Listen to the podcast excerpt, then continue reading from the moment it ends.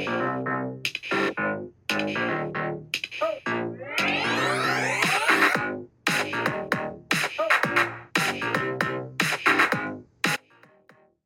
there, beautiful souls. I'm Colleen Lockoff. And I'm Meredy Lockoff. And welcome to Spiritual Sisters with Sass, the podcast where two sisters with a passion for spirituality and a touch of sass come together to explore the exciting world of self improvement. That's right, Colleen. We embarked on this incredible journey together, diving into different self improvement techniques, yoga practices, and a whole array of life experiences. Yeah. And through it all, we've managed to create lives that are abundant, happy and constantly evolving. It's been a wild ride, hasn't it, Meredy?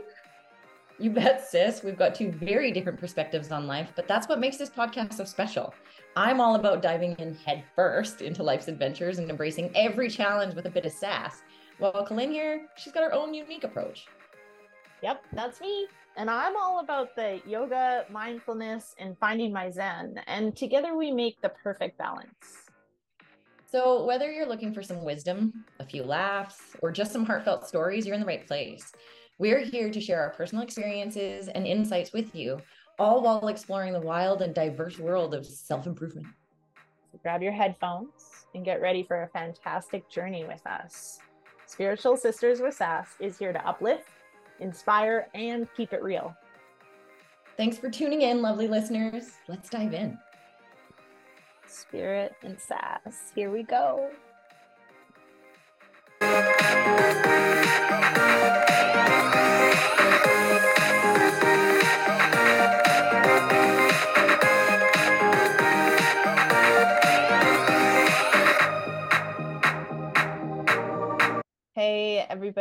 And welcome back to Spiritual Sisters with Sass. Uh, today, we're doing a podcast on vulnerability and gratitude. I'm going to start with a reading called The Man in the Arena. It is not the critic who counts, not the man who points out how the strong man stumbles or where the doer of deeds could have done them better. The credit belongs to the man who is actually in the arena, whose face is marred by dust and sweat and blood, who strives valiantly who errs, who comes short again and again, because there is no effort without error and shortcoming. But who does actually strive to do the deeds? Who knows great enthusiasms, the great devotions, who spends himself in a worthy cause, who at the best knows in the end the triumph of high achievement, and who at the worst, if he fails, at least fails while daring greatly, so that his place shall never be with those cold and timid souls who neither know victory nor defeat. Oh, it's my favorite speech ever. And it holds so much meaning for me because literally I will say to people, if you're not in the arena with me, I'm not taking your advice. And that really leads to that piece of you'll never be criticized by someone doing better than you ever. So remember, if you're being criticized, it's from someone underneath you and you don't need to listen to their opinions. So let's dig straight in because this kind of stemmed from us reading. We both have read the book by Brene Brown, Daring Greatly. So if this, you know, resonates with you, if you're really feeling it, we encourage you to go um, go read the book. It's an amazing book. One of the things she really digs into at the beginning is vulnerability is weakness as a myth. And with that being said, one of the major things that we need to remember here is that the opposite of that is true because vulnerability takes courage. Vulnerability takes strength because you're exposing yourself to other people. You are showing your soft spots your dark sides. You are literally taking all of the pieces of yourself and like your insides and like pulling them out and putting them on the table for everybody else to look at and that is the most uncomfortable thing that we can do. I know in this podcast, you guys have seen me do it time and time again.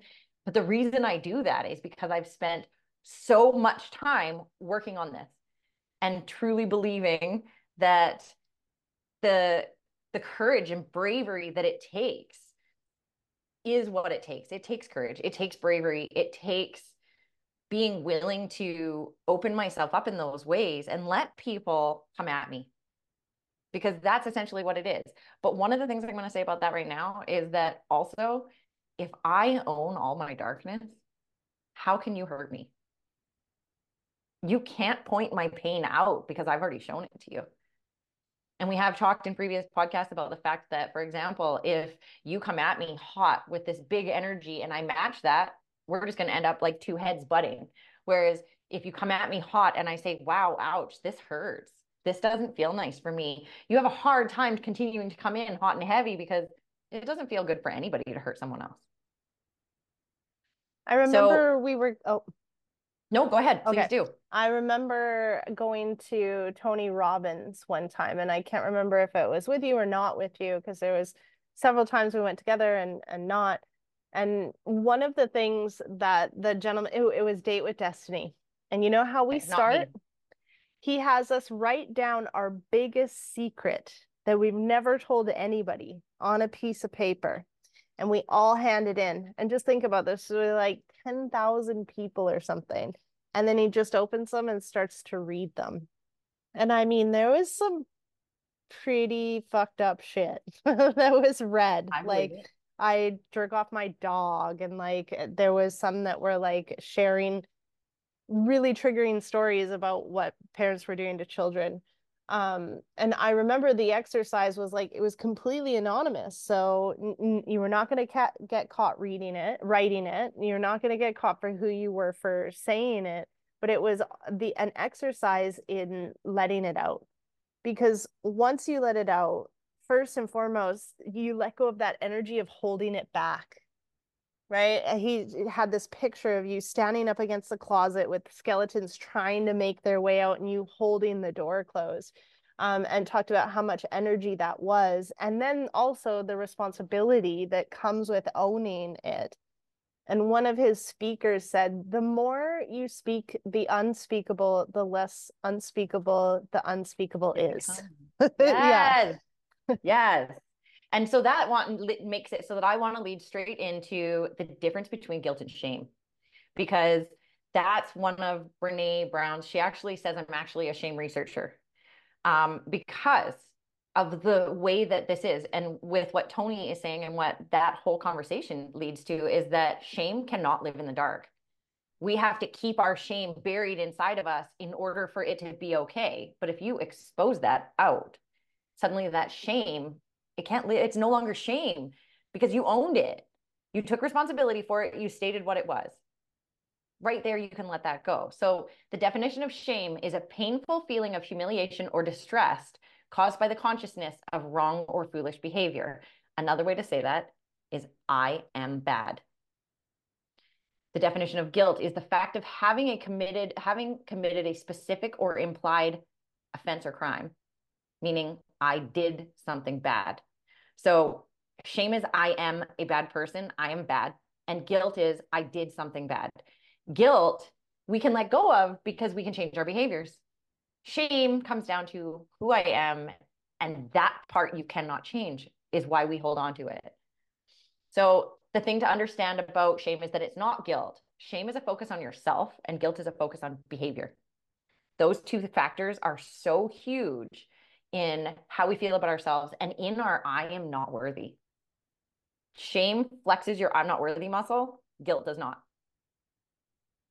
Um, so, for example, if you said something that was hurtful to me, I'd be willing to say, I'm sorry, I made a mistake. Or would you be willing to say, I'm sorry, I made a mistake?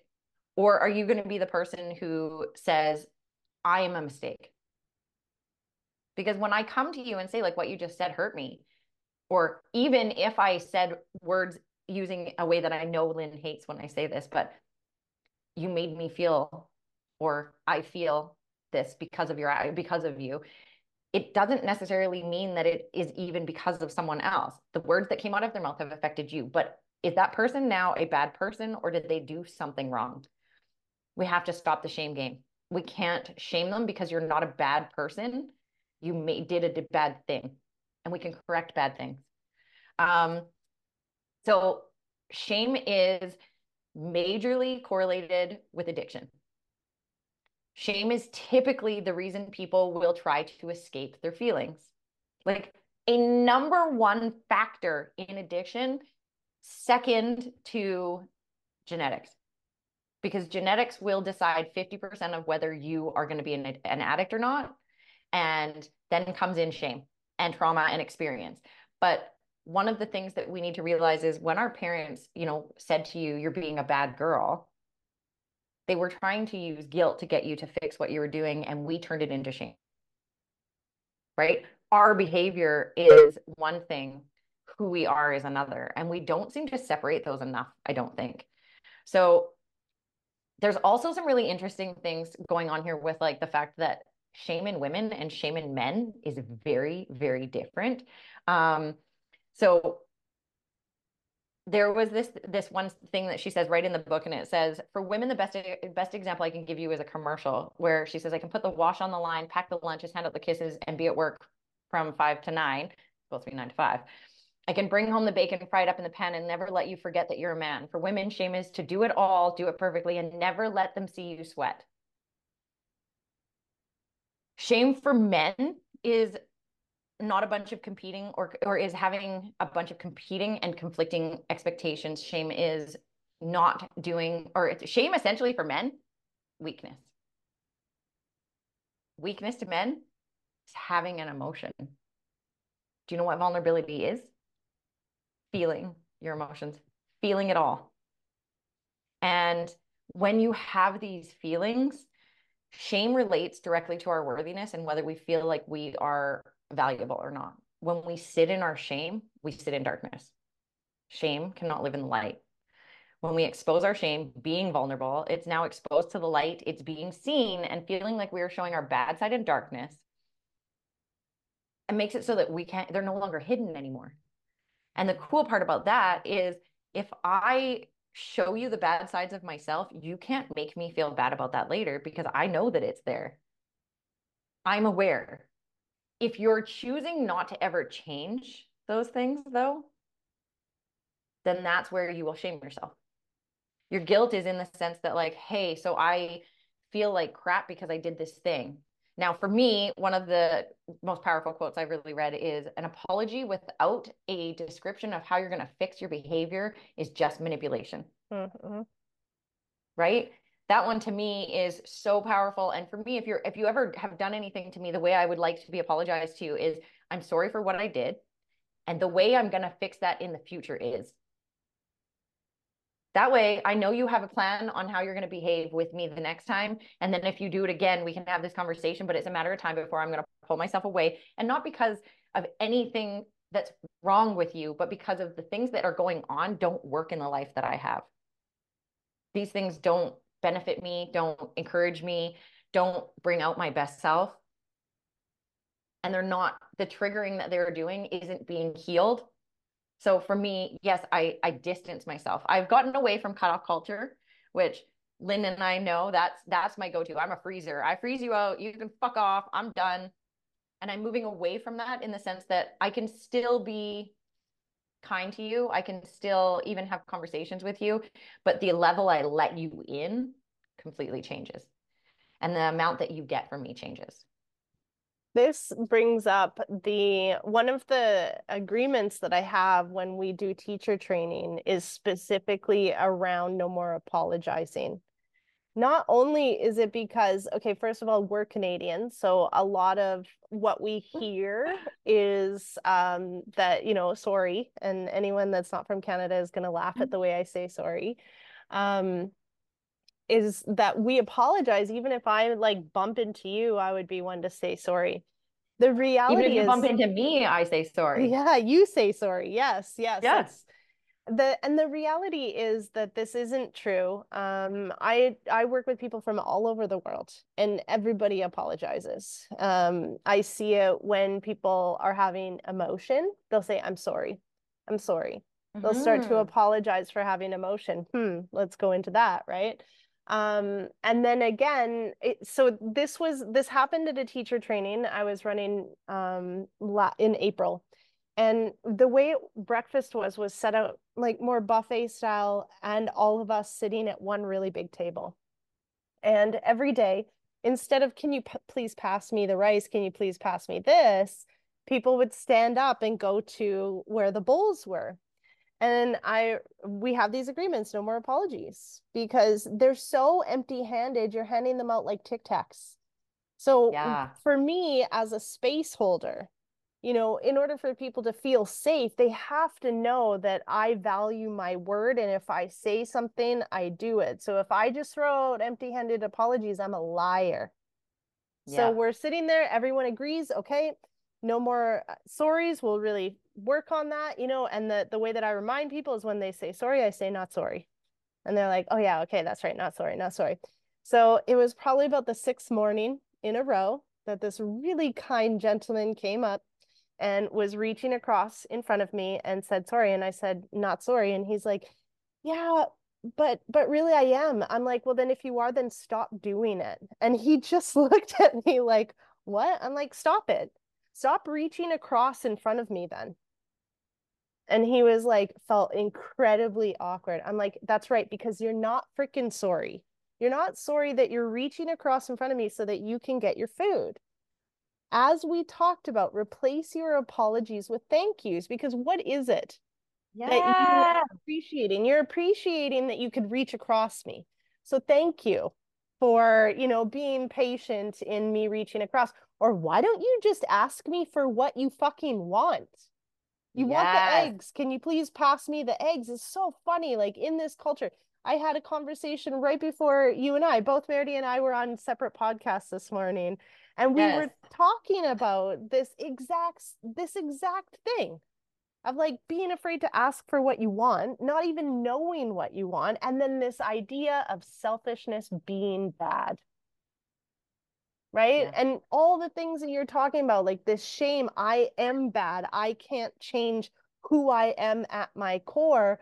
I think Yeah. the yoga really helps because one of the key factors in yoga is you are not your body, you are not your emotions, you are not your thoughts.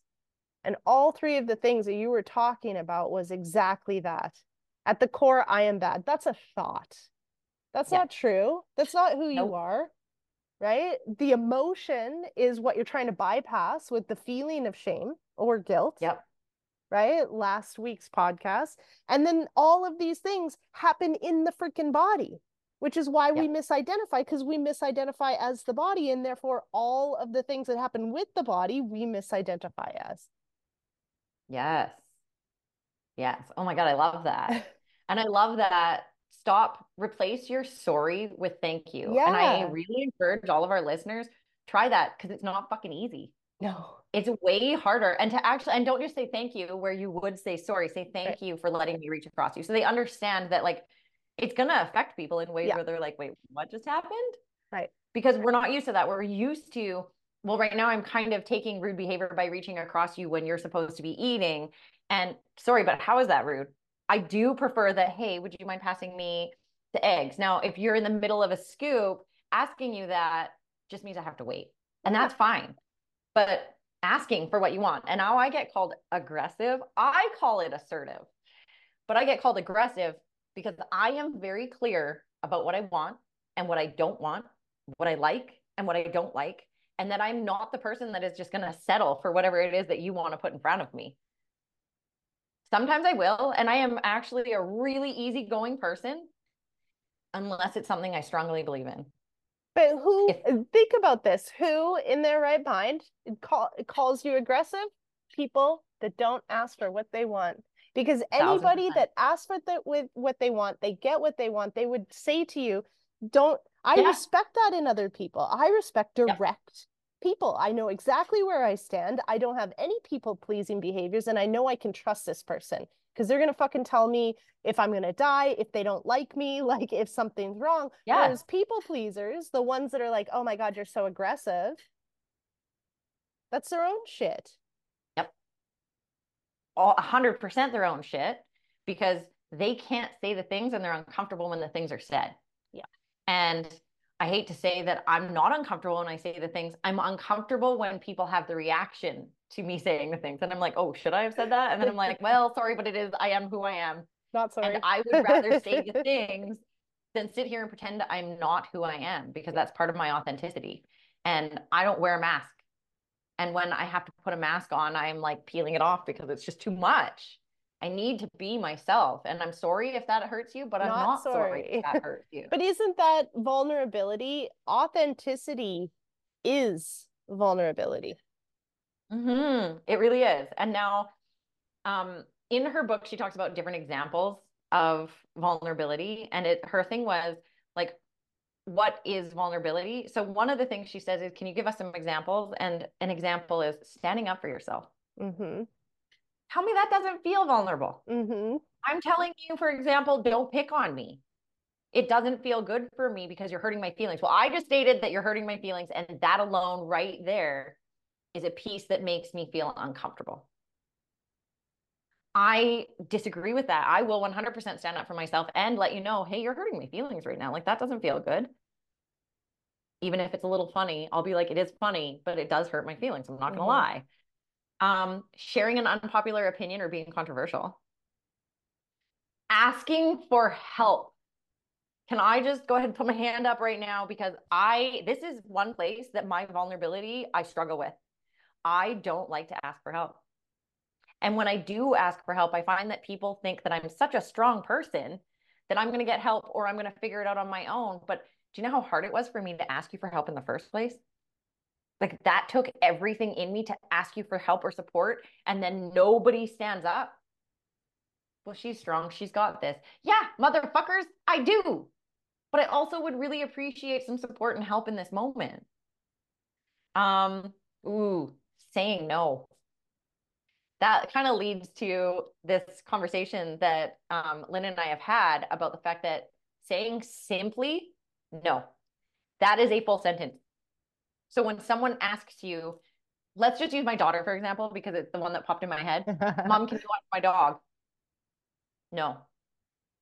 If she asks why, I can get into it. I can, but I can also choose to say, I said no.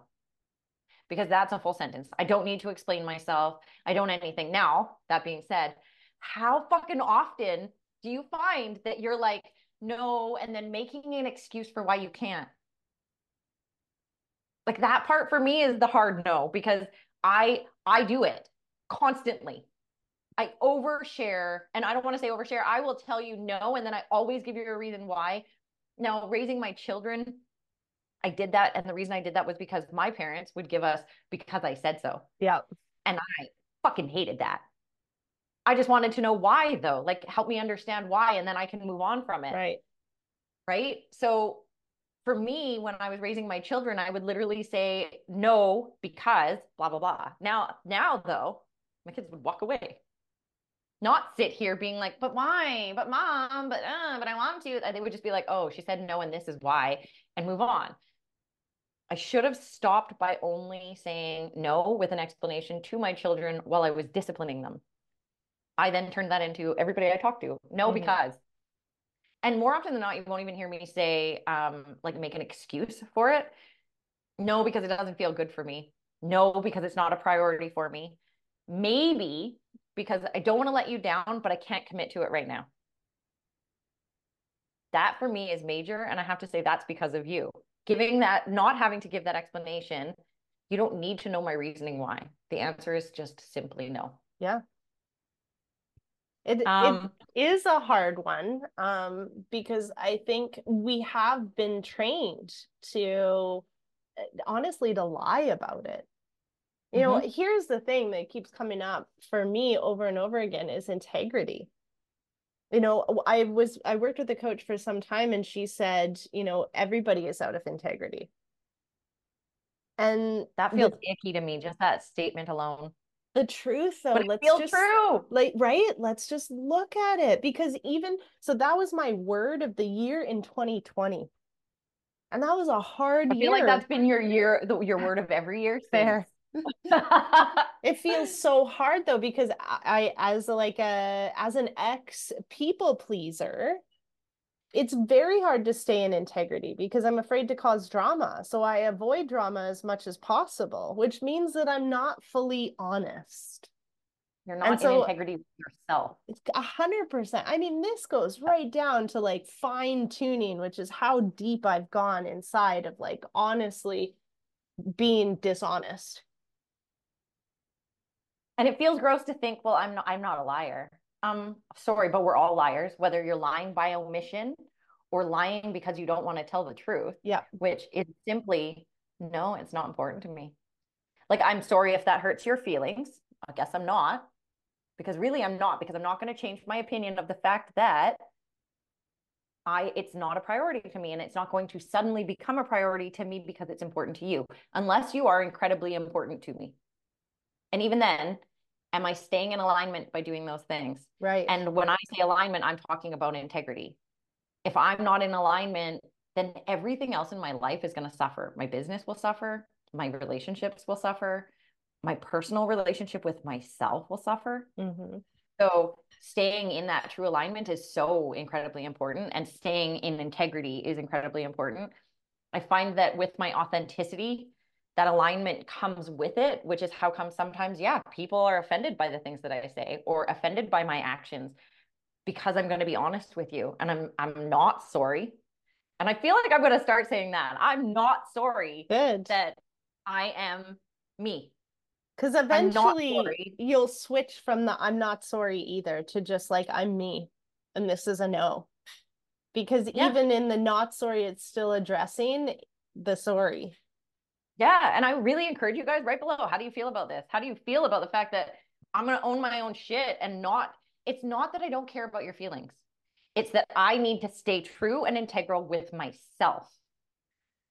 So I'm not willing to compromise what makes me happy to make you happy. Now, that being said, this is a new thing for Meredy because of the fact that, and this is all surfacing for me right now in experiences happening in my life, because for the last 22 years, I have been a mom who has had to give everything up and compromise my life to make sure that the people that I'm taking care of are taken care of well. In my opinion, I've compromised on so many different things that I'm at a place in my life where I'm being selfish.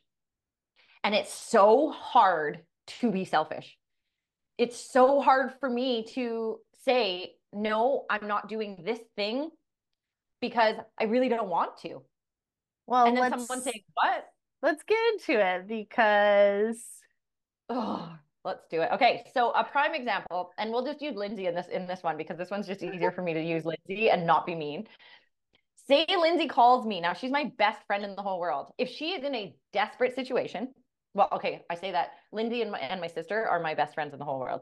Now, say Lindsay called me in a desperate situation, I will 100% compromise what I need to do to help her to get into what she needs from me in that moment. But say she's like, hey, I want to go get a tattoo. Will you look after my kids? Bitch, no. She's like, yeah, I figured. That literally would be her answer. But the reason for that is not because I don't love my best friend. And it's not because I don't love my nieces, because I very much do. It's because now I have to compromise my time to take care of children when I've already spent 22 years taking care of children. And we're not children people children yes. anymore. like it's a big deal for me. And so let's get into it. When I date, this is what I was is thinking. where we're at. Yeah. yeah, I know you were. when I date, I have boxes that you could say I want checked. I have non-compromisable boxes. And I'm learning what the non-compromisable compromisable boxes are currently. I had them listed as non-compromisable. And then you compromised them in order to date mm-hmm. because the person that I was sort of seeing was seemed really great is really great. he is really great. I shouldn't say that. He is really great. But we're not same we're not in the same place because young children uh drinking. So not that he drinks a lot. So when I say this, obviously I don't date people who drink a lot, but the fact that there was drinking in there and then the conversations we had about drinking which then led to would you ever not drink and do you see the reasons that you drink because the times that you drink and why in this conversation that we're having where I'm telling you drinking isn't going to be part of my life, you need to tell me, hey, well, wait and see me get drunk first. Well, no. The answer is hard fucking no. I'm not interested in seeing you get drunk. I'm not interested in alcohol being in my life whatsoever. Then I'm told, and not in a negative way, but I don't like that you're threatening me. And I'm like, whoa, whoa, whoa, whoa. I am not throwing threats out there. I am setting my boundaries. I These are my clear the boundaries. exact same thing happen. That's why I ended my previous relationship. You know, we actually both drank and then got together, and I chose to go sober. Well, that person chose to be sober with me and then started to sneak drinking behind my back. And in those places where I would see that they were drinking, I would say, like, stop, stop. Like, make your own choice. And then I'll make a choice from that choice. And he would say the exact same thing. You're threatening me. I'm like, no, I'm not. I am literally sober. I'm having a fucking boundary.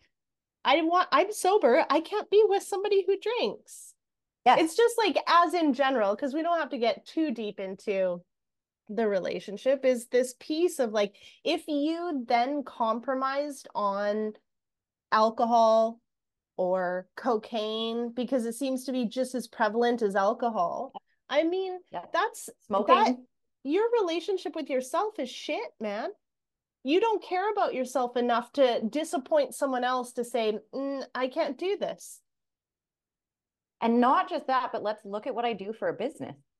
i Like, mean let's look at what brings me income. Let's look at what I do and what I'm most passionate about in the world is helping people with their addictions. Now, I'm not saying that he had an addiction by any means because we don't he know didn't drink a ton. We don't know what that looks like. What I'm telling you is that in my life, because of the choices that I've made, can you imagine seeing me out with somebody who is drunk and being like, that's the laser quit girl and she helps people with addictions? Okay. So, not just in what other people think, but, and that would affect my business, but within the alignment within myself, being around people, like I can go to parties where people are drinking and stuff, but I'm usually not talking to the people who are drinking.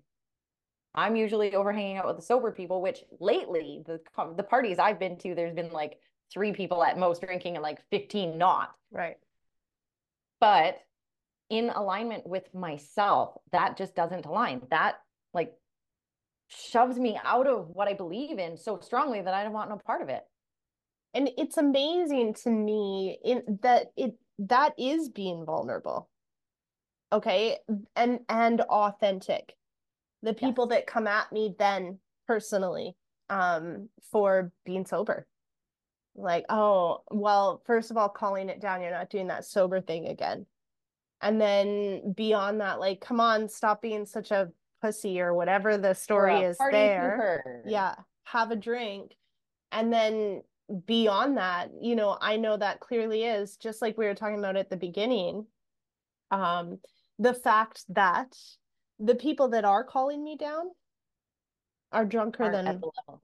You know Yep. i i remember saying to one person in particular i won't say who who was on me just have a drink just have a drink just have a drink. I'm you're not a drunk you're not a drunk you're not a drunk. And i'm like listen just because i drink less than you doesn't mean i don't have a problem with alcohol. Because what that means is if i have a problem with alcohol and i don't drink anywhere close to what that person drinks then they'd have to look at their own shit and recognize they have a drinking problem and that's too Well, and much can we just can we just also get into the fact that drinking has been normalized so much that being drunk every weekend is normal, but really that's addictive Yes. behaviors, as well as the fact that it then costs you your weekend from being hungover, your money, you're poisoning yourself. Alcohol causes seven different kinds of cancers, inflames your body and your skin. Like there's, There's- so many things. and there's not one. Yeah there's okay. not one good thing about alcohol except what they've started to do is tell you about like how red ro- red wine can bring down your blood pressure it's like no that's a lie you know that right that's just like milk doesn't or milk is is good for your bones like you know that's a lie right made up by anyway so we've gotten we've digressed We did, we have. We've gone in a totally different direction now.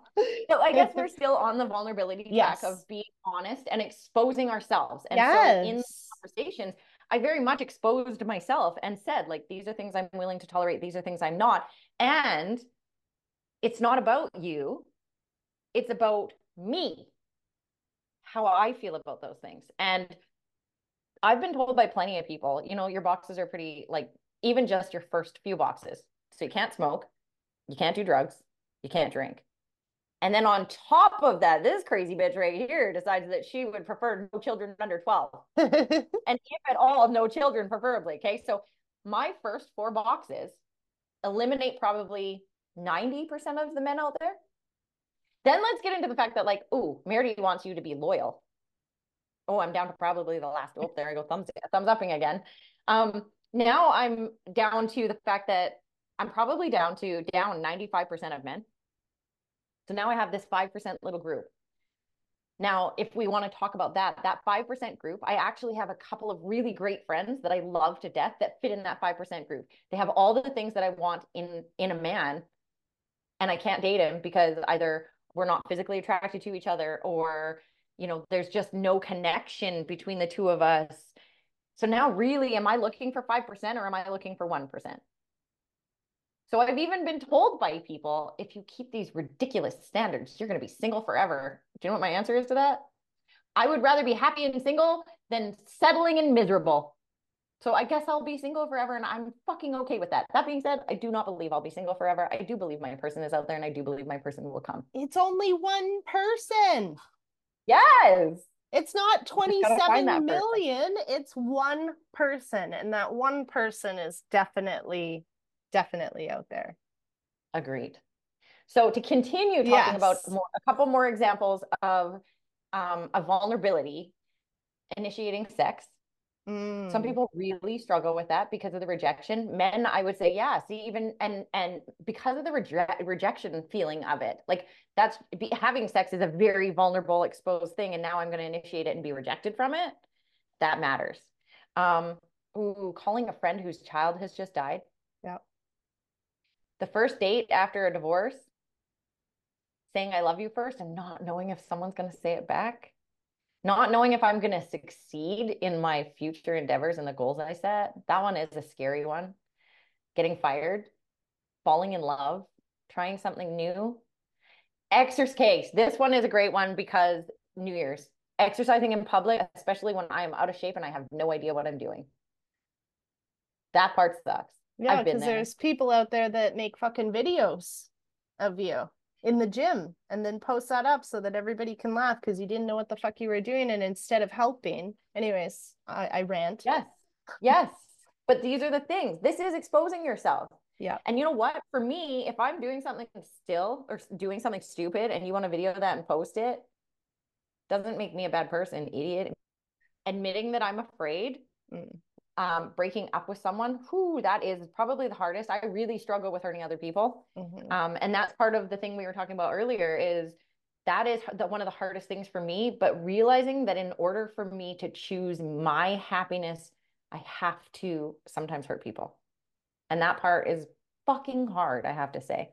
Another one is ooh, being accountable, personal responsibility. That shit's vulnerable. Yeah. And asking for forgiveness. This one is huge for me because I think in fights, to me, I think this is one of the biggest things that people fight about. Is it's like one person is just like pointing the finger, you, you, you, you, you. And so the defense is about automatically you, you, you, you, you, even if you did fuck up and do something wrong. The hard part is to not just attack someone back and to be like, wow, I really fucked up there you know i've i've recognized this. Meredy came at me the a, a, little while ago and she said listen i just need to I, are you open? If you're not don't listen anymore. I'm going to tell you right now that when i try to talk to you you constantly turn things back on me and i'm noticing this in the in the podcast. I'm sharing this because this is how i feel and if this is how you fight with your partner then this is probably how he feels. I'm like no that's not how he feels. That's not how we fight. So a little while later we're out and um, we get into a little thing and he's mad because of my tone and then he comes at me with a tone. So I, I mean immediately i'm like how can you fucking come at me about a tone when you have a tone? And he's like see you do this every time. You just turn it back on me. And i'm like oh fuck you. So i sit with it. And then i'm like i mean the only way i can move forward here is by apologizing. So i apologized and then and then I got out of my trauma response so I could think logically. And then it came to me and I shared. I was like, shit, my sister just came at me that I always turn it back on her. And those were the words that you literally used. And then I was like, what happens is I'm afraid that you're going to leave me. So I have to point out what's wrong with you so that you know, like, we're both all fucked up and you can't leave me. So if I just point out your faults, then we can focus on yours and then we don't see what a piece of shit I am. And that was huge. And so I said, and and so my request is, you know, that when I have that tone, can can you just say there's that tone again so that I can hear it? Yeah. Because it's not the first I can time reel I've heard myself it. in. Yes, so I can reel myself in. Yes. And so he said he would do his best to work on that as well. And that was it, like me asking for forgiveness because uh, that's not where I came from initially. It was just like, fuck you. Yep. Yeah. And also, that's what we were taught. Let's be real. That's what we were taught. We were she never asked for forgiveness after she beat the shit out of you. No, Ever. she did though. That was the thing is like she the, the moments after were always the hardest because it was like I I'm sorry that you made me so mad. And I just I I think not asking for forgiveness. well i know and at the same time it was and this is where uh, you know when i worked with my coach a lot of codependency came out of like you're codependent and you have a problem and you need to like break away from your relationship with this person and spend some time like working this out because every time you go to work on your shit you just have all these excuses this isn't going to work anymore and so that that was like a big shift shift um, which just consistently puts me back in my trauma response so that I can't act like an adult when anything's going on. Right? What did I just say? I go after you. Well, what did I just share? That's why I go after you because it's your fucking fault that I'm going after you in the first place because you suck. Yeah. Right? Yeah. Yeah. So crazy, you guys, how I all of our child shit surfaces yet again. Right. It's and an- even when you've done work on it constantly, like we've been doing personal work. I started in 2005, 2006 when I read The Secret. You really started doing it really deeply when you started working with your coach, like what, 10 years ago ish? Like we've been doing this work for a long time, and this stuff will forever be the things we're working on. And until, and if the minute you think you're perfect, it's time for you to die you've already been here and learned all the things you're here to learn. Yeah. Um. So there's some ex- explanations as Yeah, to how so- people feel. Sorry, go ahead. well, that's what I was gonna say. Like, um, if we can take it a little bit deeper. Hmm So how does it feel to be vulnerable? And I feel like this first one really like it. It honestly actually made me think of you when I wrote this one down. Mm, because it felt like, oh shit, like, oh shit. And so the first one is not sucking it in anymore. I feel like maybe we've had conversations about this. And I feel like even in that, you sent me an email about something about, um, we reviewed it this morning, something about I can always see my belly through my shirt. yeah. So what does vulnerability feel like? It feels like I'm letting it all out. Um, then one of my favorites is it's where courage and fear meet. hmm It's scary and excite- exciting, terrifying and hopeful.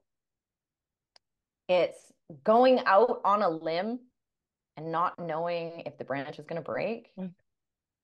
It's being all in. For Mm, example, when you first start dating or actually are dating someone and committing to that being all in, because now I actually have to fucking do it. Like, oh, it's scary. Uh, it's terror. The terrifying. I love this one. It is the terrifying point on a roller coaster where you're about to tip over the edge and take that plunge. That Mhm. sensation in your belly where you're like, oh fuck. Here we go. Ah. This one's also such a great one, and I literally feels like it just came from where you said the feeling to strike first before I'm struck. Mhm. Letting go of control. Mm-hmm. Tell me that's not like one of the most powerful ones ever. Letting go of I'm like, control. that's vulnerability you. right there. You just made me mad. Fuck you. I'm just calling her out all over the place here. Um being authentic and being my real self like that's Mm. another one that i'm basically you're you're being true to yourself these days Mhm. and that's hard Mhm. doing calling your own happiness before everyone else's Mm. Stop being a people pleaser and being yourself. Mhm. And now here's the best one in the sense that tell me you wouldn't feel incredibly na- incredibly vulnerable if you were naked in public. Dude, I've Go done stand this. naked in public. I have done this because you know in You the have. the last few years of of transitioning into a more spiritual community, you know, Costa Rica especially, it's well, I did it with you when we were in Nevada City, remember? And then just near the end we heard boys going like, "Oh, the the elusive river whale." Oh, remember yeah, because you didn't wear you didn't wear a bathing suit for that day, and it was fucking hot. I Yeah. remember. Yeah, Yeah. But, like, that. been more in these communities where naked is is what people do and it's just how they are and here's a zit on my ass and here's my saggy tits and here's my roll and people not like double glancing Judging. or- yes. So i went to a retreat one time and i signed up for a retreat. I did not know what i was getting into. It was a mistake when i was there but i remember they said clothing optional and the very first thing i did was took all my clothes off. I stood in the middle of the circle there was over 25 people. And i just turned around and i i said look at me. Look at my ass. Look at my thighs. Look at my belly. Look at my tits. Like just look at me. And i did that every single morning. It was mm, i know that we're frozen. There we go. Okay. There we go. it was it was so I can't believe how much courage you had to do that because I will tell you, no matter how much work I do in the gym, pulling my clothes off and standing in front of a group of five people, never mind 25 fucking people, fuck ass naked, I would literally just want to like cover myself up and mm-hmm. run. Like run, run. So that right there shows your courage and bravery in ways that like certain other people just can't. i mean i didn't And it was die optional. it was optional You didn't die. I didn't die. And nobody said you're disgusting. Nobody said like terrible things to me. In fact, I remember at the end, one guy was like, Can I just worship your ass? Like, this, your ass. And I remember thinking, What? Because my partner before had told me that I had a flat ass. And so I always thought my ass was just so gross. And I remember I was like, Look at, I have a zit on my ass. Like, look at it. Like, this is, I'm just disgusting. And you know, I've I've hated all these parts of me for so long and I'm fucking sick of it because this is my body. This is my body that birthed two children. This is my body that walks me around every day. This is my body currently getting me through a fucking marathon. This is my body. Look at it. Oh, there she is. okay, another rant. Anyways, continue on. okay so basically the, the the point now we're going to get into is the fact that the biggest thing of you not exposing your own vulnerability and i'm not saying that you need to go expose all your bad spots or dark positions to everyone naked. what i'm saying is yeah you don't need to go get naked in public unless you want to okay um that being said there are ways to also build your confidence in those ways and i did just do this challenge with one of my clients slash friends who he has a fat guy mentality. We've kind of talked about him a little bit and i took him out and made him hit on people with absolutely no purpose of an outcome. Meaning the only reason that i wanted you to hit on people was to gain confidence and feel good about yourself walking up to random people. It worked. He did amazing. We laughed our guts out I may or may not have spent the entire day making myself look like a fool, and I enjoyed every minute of it. But this is the key to all of this is we're going to close out with the fact that when you are not vulnerable, you're you are choosing to forebode any joy that you may Mm. get. Because in order to feel joy, you have to feel feelings. Um, and not having joy is really a choice because you're choosing not to feel your feelings. Now, in a culture of scarcity, lack, fear, feeling never feeling safe, certain, or secure enough about anything, joy feels like a setup. It feels like we're waiting for the other shoe to drop. We're always thinking, but it feels so good now. So when is it going to shit on me next? And one of the things I'd love to encourage you guys to do is look at life as everything happens for a reason. And the reason that something shitty is happening right now is only to teach you a lesson. If we go into that and learn the goddamn lesson, that shitty sensation is going to move through you faster. You're going to find the lesson in it and you can move back into joy. But remembering that joy is your choice. And the two things that come from joy is gratitude and a happier life. Now, happiness is a feeling, which means it comes, it goes. It's not something that's going to stick around. Joy is a choice, and joy comes from gratitude. So, there's a bunch of things that I've read why gratitude is beneficial. One is because it positively impacts your self esteem, enhances your positive emotions. Oh, I'm thumbs upping again. Um, and it leaves you feeling happier. There's social benefits like you attract positive people into your life you improve your romantic relationships, strengthen your family bonds, especially in times of difficulty. Mm-hmm. Um, you'll have more, you'll be more optimistic, more charismatic by being more gratuitous, by being more thankful for the things that you do have in your life, even if there are things you don't have. The way that the law of attraction works is that if you're grateful for the things you have, the universe is going to bring more things to be grateful for. Um, also in your career, they can be there can be some major benefits to gratitude, like you're more patient, you make better decisions, it helps you find meaning in your work, and it'll help you relieve stress. Physical benefits are huge in gratitude and the fact that it reduce, reduces your stress symptoms, reduces your depressive symptoms, helps you sleep better, and motivates you to make better choices in life. So there's some practices for gratitude. Lynn, I'd love you to share your practices first because I know some of yours have really been awesome for me and I've benefited a lot from those. Mm. So share with us some of your practices for gratitude. Mm, I love that. Thank you. I side note, um, I've read like well over 300 personal development books in the last like six years or something like that now. Mm-hmm. And um, something that shows up in every single book is gratitude. Every single yep. one. So yep. to me, I was like, wait, I, there's something to do with this. Like there's something big. Um, 300 so... bucks later, I feel like I should understand it. I should have it.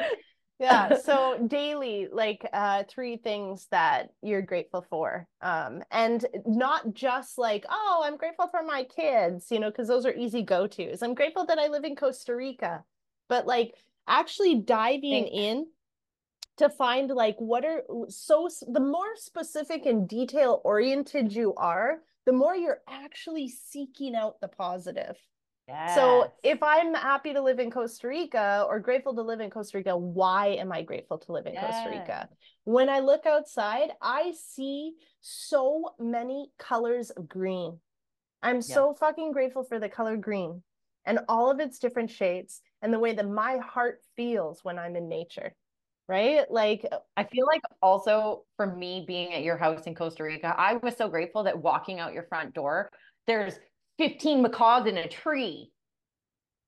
I was grateful for being there to watch the macaws and listen to them. Yeah. Just to sit there and listen and yeah. experience nature. Yeah. Okay. So Keep daily going. journaling, affirmations.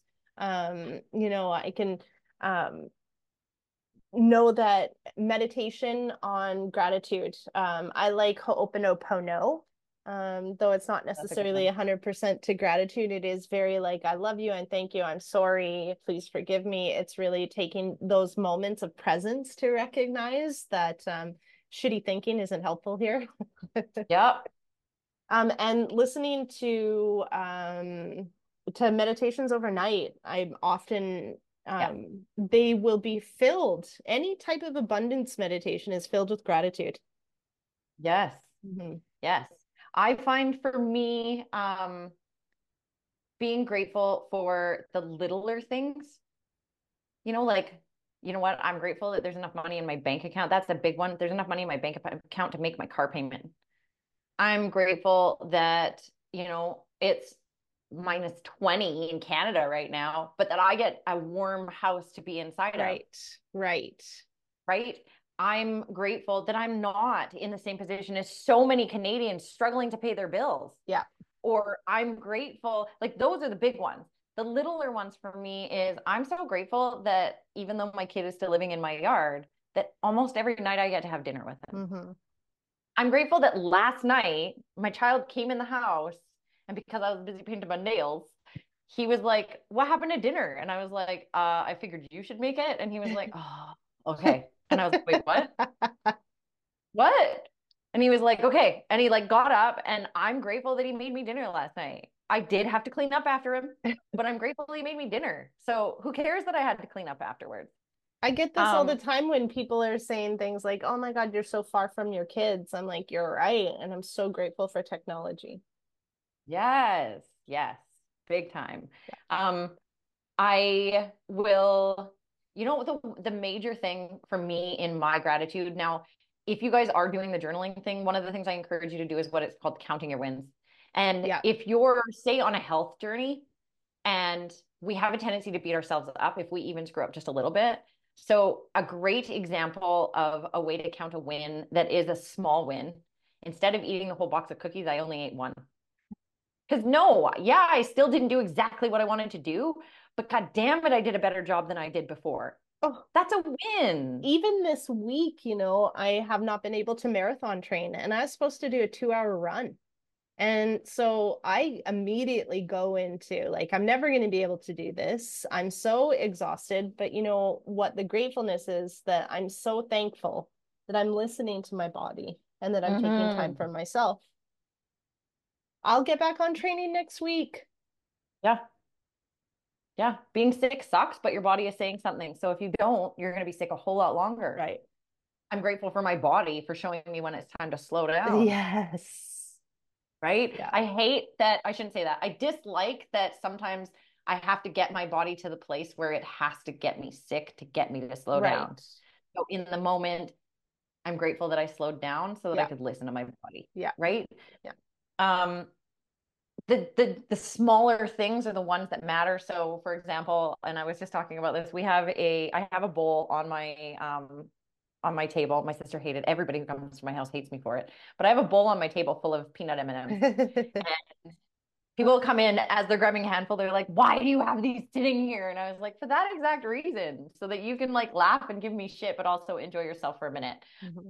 And so, moment of, you know, I'm grateful for me. This that I have my happy juice that makes it so I don't crave sugar, so that that bowl can literally sit there for me for days and days and days, and I don't even eat one. Mm right? Like I'm grateful for being able to do the life. I can't tell you guys how grateful I am for having the life that I have. I'm grateful for this podcast mm-hmm. and the mm-hmm. fact that we get to meet every week and chat. I get to see my sister's face. I get we get to have these hard conversations. Um, I get to think really hard because we have to decide what we're doing and then when we go through it, we expose ourselves. I am so grateful for the life that I've created for myself. And when I say that, part of the reason I'm saying it is because I keep hearing this. You're so lucky. No, motherfucker, I am not. Right. Well, you're fortunate. No, motherfucker, I am not. I have created the life that I have created. The mindset that I have is the reason I'm happy. The things that I have done are the reason I'm in the place that I'm at. And I am so grateful that that's where I'm at and that I have done this for myself. Mm-hmm. So I feel like that's a great place to end unless you have anything else to add. No. I love it. I okay. forgot to uh, post this on Facebook. I know. I realized that like halfway through and was like, ah, oh, boo, that's okay. okay. When you get the recording, you should post it on your thing yeah. let people watch. Awesome. Okay. Well, thank you guys all for joining us this week. And I hope you enjoyed our conversation. Oh. Thank